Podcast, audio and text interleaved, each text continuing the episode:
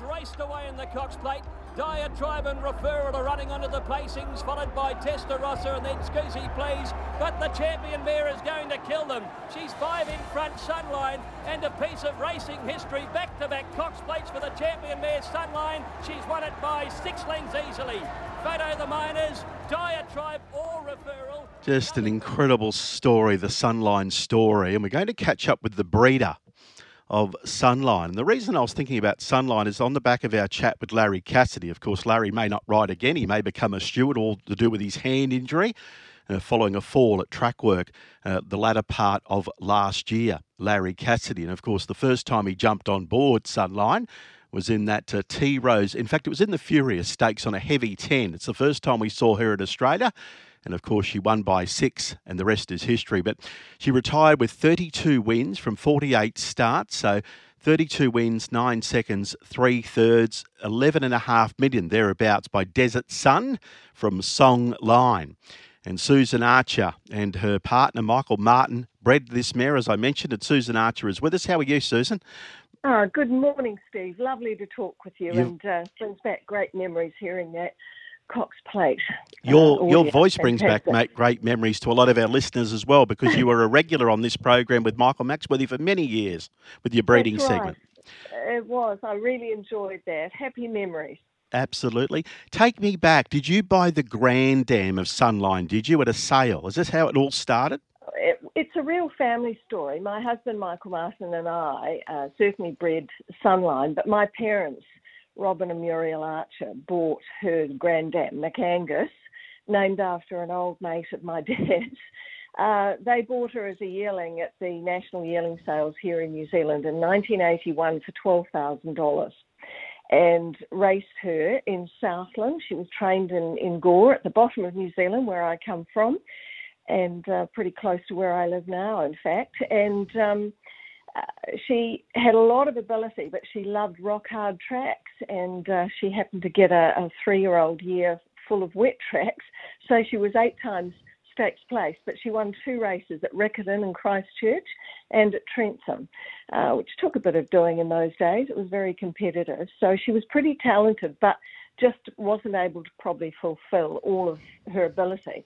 But she had a fantastic will to win and I think uh, the granddaughter certainly inherited that. And then Michael and I bred and raced uh, her daughter by Western Symphony Songline, and she won five races and was stakes placed as well. Beautiful filly. Uh, but we always felt she just needed a, you know, as, as you're always looking with a breeder, as a breeder, you're always looking just for that uptick in class.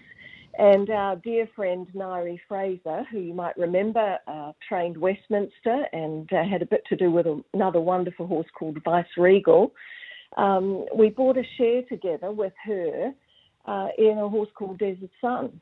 And Michael and I had bought my parents out of Songline by that stage, and uh, we thought Desert Sun. He had a lot of ability. He was a very good two-year-old, very fast from the Green Desert sire line, of course. And we thought that'll do.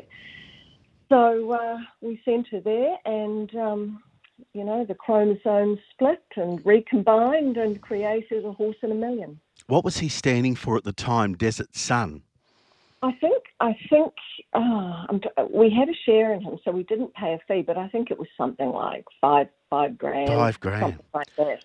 He was standing at Raora actually, and uh, uh, it was Peter Keating who uh, talked to us about buying into him and uh, persuaded us it would be a good idea. So, yeah, a whole lot of people sort of feed into the into the mix, and it brings back a lot of memories, things that that change your life. Really, she had a beautiful colt by Westminster, and we were going to sell him in Melbourne and race the filly. That was what we were going to do. But I remember we, uh, Michael and I were living in Tasmania. Michael was the chief executive of uh, Tasmanian Racing at that time. We had a wonderful five years in Tasmania. We came home, uh, and the filly was a foal, and uh, the colt was a yearling. And we had a look at the colt, and Michael said, "I don't like the look of his neck. He's he's too long in the neck. I think we need to get him scoped because scopes were just beginning to come in at that stage." And we didn't want to take him to Melbourne and have him scoped. And he was a roarer. He had a terrible wind deflection, and um, we just couldn't do anything. Uh, we weren't able to sell him, and uh, he was put down at the time, and we didn't have insurance on him, so we weren't able to keep the filly. You know, that's one of the things that, that held us up. So, uh, twists of fate. Absolutely. So she was the second foal, was she, Sunline? Yes, she was. Yes, she was. Yes, Mm. yes, she was the second foal. So we we saw her for the first time as about a three month old foal, and we absolutely loved her. Uh, she was she was stunning. Actually, I showed her that fo- the foal photo we took at the time to my uh, Arrowfield colleague John Freer some years ago, and I remember he just he just said, "Oh, any day, all day, that's that's an outstanding foal," and she was. She was quite extraordinary, but she. Um, she was difficult too, you know, because she was stroppy. So we actually uh, had her, we kept her through to yearling stage and we didn't put her in a sale because we knew we, we probably wouldn't get any money for her. You know, um, New Zealand racing was, was struggling at the time and in fact struggled for a long time until very recently. And so uh, we had her broken in by a wonderful horseman called Tim Welch, who did a great job with her and she was she was tough. You know, she was mentally very very tough. I love that. We just love that in a filly, and but it does take skill to to handle a horse like that. And he never broke her spirit. He he just educated her, and. Um, a relative of, of Sunline's, uh, he appears in her pedigree, a horse called Interval. Similarly, very tough horse, and he'd won the Avondale Guineas. He was a very good horse uh, was trained by Trevor and Stephen McKee. And um, so we approached Stephen and Trevor to see if they would like to lease her. And at that stage in New Zealand, you just couldn't lease a, a filly like that without a right of purchase. So we did the deal, but it took three phone calls to persuade Trevor, and he took her sight unseen. And what was the impression uh, that he got when when he got back to you when he when she arrived in his yard, so to speak? We really never we never heard from him. We never heard from him.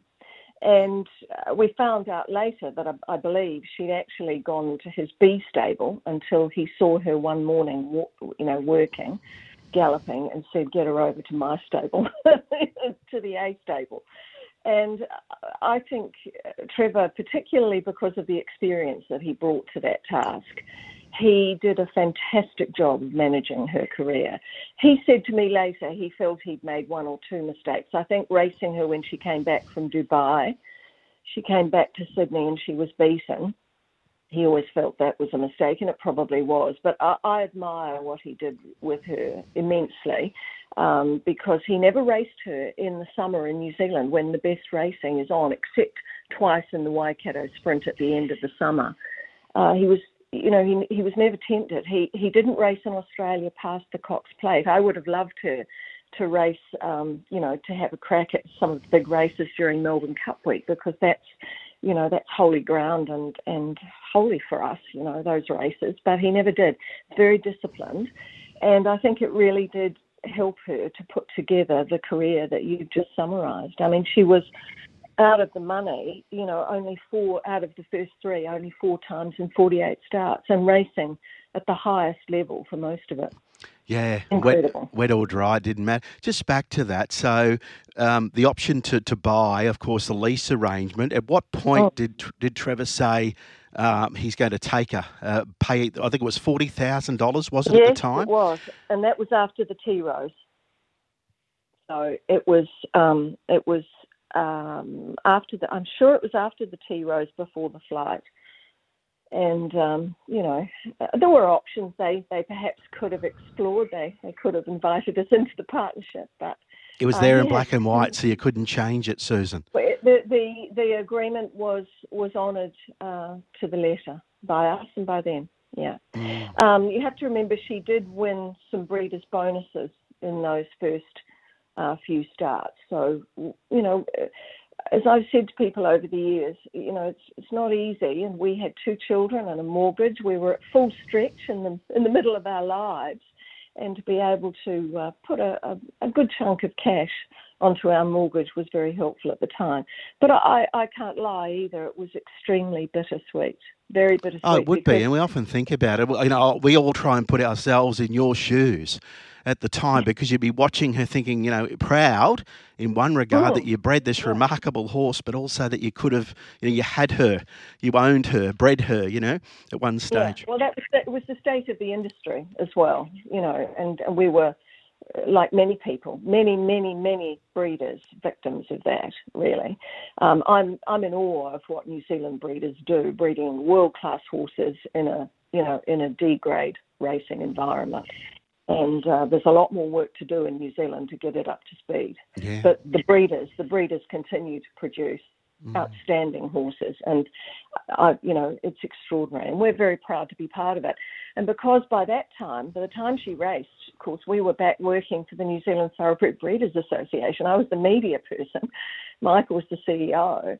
So we decided that we had a great opportunity to tell the story of New Zealand breeding, you know, through Sunline. I probably did 150 interviews at the time. And so I think, uh, you know, the way that I dealt with it was I felt that fate, and there were other things that happened as well that denied us the opportunity to raise her. You know, things that didn't come off that should have, and you know. So I, I believe that our role was to tell her story. Yeah. And Can you I elaborate am. on that, Susan, what you're talking about there? You mean other things that happened? Mm. well, we, because we'd actually offered her to two trainers, two other trainers uh, before. Uh, before Stephen and Trevor, and, and one of them, and he's told this story, so I'm I'm not speaking out of school, and I, I'm I'm a great admirer of Michael Moroney, but he trained another filly for us, um, and uh, called the Townie, and and she was uh, stakes placed, I think, in Australia, useful little mare in South Australia. She broke down, and um, we had wanted to. There, there had been offers on her, and the manager of that syndicate wouldn't sell her. And if, if you know, if they'd sold her, that we would have had had some of that, and we would have kept Sunline. uh, but Michael was offered uh, Sunline as well as a yearling, and he sent someone else to have a look at her, not his brother, and uh, he didn't like her. So Michael didn't end up with her, you know. And and these are all twists of fate in, in a mm. story. Trevor and Stephen and and her owners were meant to have her, and they got her. And our role was to tell her story. And and more than twenty years after her death, or not not after her death, but after she retired. Um, I'm still telling her story, and I'm very proud to do it. Yeah. That's my job. Yeah, absolutely. But you had the mare, I suppose, didn't you? Uh, did you get offers for her, Songline? no, we sold the mare. Oh, you sold the mare as well. Yeah, we sold her uh, for I think thirty-five thousand, which was a good price through the ring, and she was bought by Mr. Woolridge in Australia, and I think lived out her life uh, entirely in in Australia. Um, so uh, yeah, no, we weren't meant to have any of it. Yeah. And I really, honestly, I think that is that is the only way that I ultimately got through it all. Was I believe we weren't we weren't meant to. Our role was was different, Mm. and I'm completely fine with it now because I look back. And you know, the wonderful thing for me is so many young people come up to me and say, "Oh wow, Sunline was the was the horse that turned me on to racing." You know, particularly in Australia. Australians have been so full of generous celebration of Sunline's career. And, you know, as time goes on, I actually had an argument with Brian Martin, who's a good mate of mine. He was chairman of the Hall of Fame at the time. And you might remember she was the first horse still racing to go into the Hall of Fame, you know, while she was still racing. And I disagree with that. I still disagree with it. I think there should be a five year moratorium, at least five years, maybe longer. So you get a feel for how that horse sits in history. And some horses disappear a bit, you know, but she hasn't disappeared. Yeah. I think her record and her aura and her story have only got bigger. And I, I just, I, Michael and I just look at each other every so often and say, hey, wow, we bred her and she's amazing and she's still amazing and we're so proud of her. Yeah. You mentioned when the they decided to purchase was the Tea Rose. That was after she won five in a row, of course. And, No, I yeah. know. Yeah. So did what, point did you say, look at Michael and say, oh, hang on, we we could have let a, you know a, a bit of a freak go? Was it after her second, third, fourth start? They're all she won what first six in a row, didn't she, or seven in a row? Yeah. Oh, I think I think after we watched him her first win, her debut win at Pyra, you know, we realised that you know this was something special, and uh, we saw her win her first stakes race as a late two-year-old at Whangarei, and that was very special. We never saw her race in Australia. You know, we only saw her. I, I saw her in New Zealand. We saw her win. I saw her win one of her Waikato sprints, and Michael was in Hong Kong to see her win the Hong Kong Mile. And for both of us, I think that was probably her greatest performance because it was, you know, it was so far from home. Uh, it was a very hostile um, not a hostile crowd, but they had a you know a, a huge favourite, Fairy King Prawn, and they expected him to to roll her and she just flatly. That was one of the greatest races I've ever seen in Hong Kong, and David Raphael's call of that race was brilliant oh, as well. a great call, great, the mare of the world. I yeah, just loved that. We might go out with yeah. that this morning, Susan. So just it, with Songline, how many other foals did she have then? Look, I, she had a good number of foals, and she had fillies that have been bred from. I can't remember the number, probably something like nine or ten all up, you know. Yeah. Um, and the interesting thing about this family is it has never ever been owned by a major stud. You know, back back back before Phar Lap, because she's descended from a full sister to Phar Lap, and it's one of those families through Phar Lap, you know, champion of the world, really, an extraordinary horse. And then it disappears again, and it threw up a really a great champion in New Zealand. Not a, he didn't race in Australia. A horse called Kindergarten in the 1940s, and then it disappeared again and then then you know at the end of the 90s uh, 50 years later comes up with another champion. It will do it again but it's never ever been invested in or been bought up by a, a major farm. I mean i, I would have loved um, someone like Patrick Hogan or or John Messara to have ended up with um, uh, you know with Songline and um, you know just to just to give her the sort of opportunities that that might have kept the family right up there for longer. But it's disappeared. But I tell you, it will produce another very good horse. I have to tell you though. Um, with a, a dear friend of, of ours, we are actually racing a colt from the family um, out of Sunline's last daughter, the Hassane daughter. Um, he's a son of Tavistock, and he's he's no great shakes, but he's won that. Sunset. No, Son and Heir. Yes, Sun the mare was Sunset, yeah. and, and the colt sun and Heir. Yeah. And we're racing him, and just a, a, small share with them, with very dear friends Henrietta Bedford and Barry Schroeder, and um, we're we're loving it, yeah. and uh, that's very sweet. And of course, Henrietta wanted to breed. Uh, she owned and raced Tavistock, and that was her champion. Sunline was was my champion, and so she said uh, she bought Sunset and just got one foal out of it before she died, sadly. So that's Sun and Heir, and uh, you know that's that's another lovely little twist of fate that you never yeah. expect. Mm. Susan, just a question I wanted to ask you. Um, Helen Lusty and, of course, Thane Green were the principal mm. owners of Sunline there. Uh, did you know them before they became the owners, the main owners of her when she was racing? No, no. And I think Trevor retained most control over her. I think he may have been oh, the lead okay. as well. Yep. Yes. But we, I remember when Michael rang uh, Trevor and said, Look, we've got this filly from the family of Interval. That was the hook, really. And, you know, Trevor um, had always acknowledged us, and we didn't know him well, but we obviously respected his, his training skills and ability. Um, but we said to him, what about offering her to the owners of Interval, you know, who you've had success with, and um, you know they they would be obvious people to race her with you, and of course that was Thane and Helen. so we we had a hand in everyone else having a great time with her, and just didn't put ourselves in there. But um, you know, uh, we couldn't afford to do it at the time. Yeah, I understand. And, this is um, all hindsight, isn't it? You know, it's of all course, hindsight. it's very easy. And I have had people who say, "Oh, you know, what what a pity you'll never breed another sunline," and I have to say, I tell them, "You probably won't either." Good on you. Can You I just ask you this question? You mentioned, and you're a breeding expert, you're qualified to comment. Like Sunline didn't do a lot in the breeding barn. You mentioned Sunset. I, I remember Sunstrike Yeah. showed ability, uh, Sun Ruler. But why all these freakish, outstanding mares through history don't go to be good? A lot of them don't turn out to be great brood mares, Susan. Well, actually, actually, Steve, the stats indicate that the best mares do have Do a they? better than average strike rate. Yes, They do. Um, there have been studies on that, and they do. We just tend to sort of remember the the ones that don't.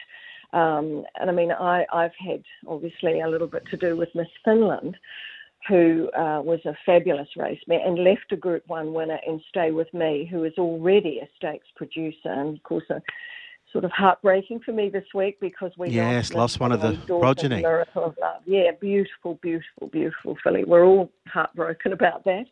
It was just awful, but um, so they do.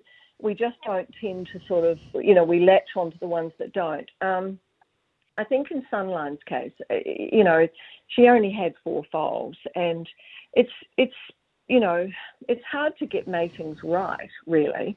Um, you know, it's not easy, and um, I think I think Trevor would say would have said also he wasn't really a breeder. You know, breeding and training are sort of different disciplines within the within the sport.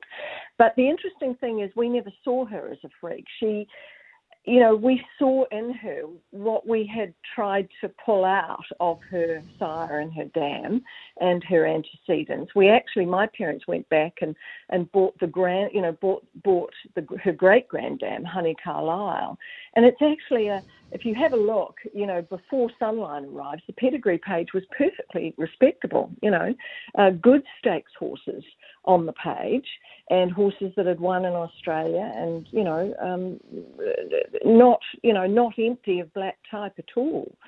So she wasn't totally a freak. Obviously, the level of her ability was way beyond what we dreamed of, but um, you know, she wasn't. We didn't think of her as a freak either.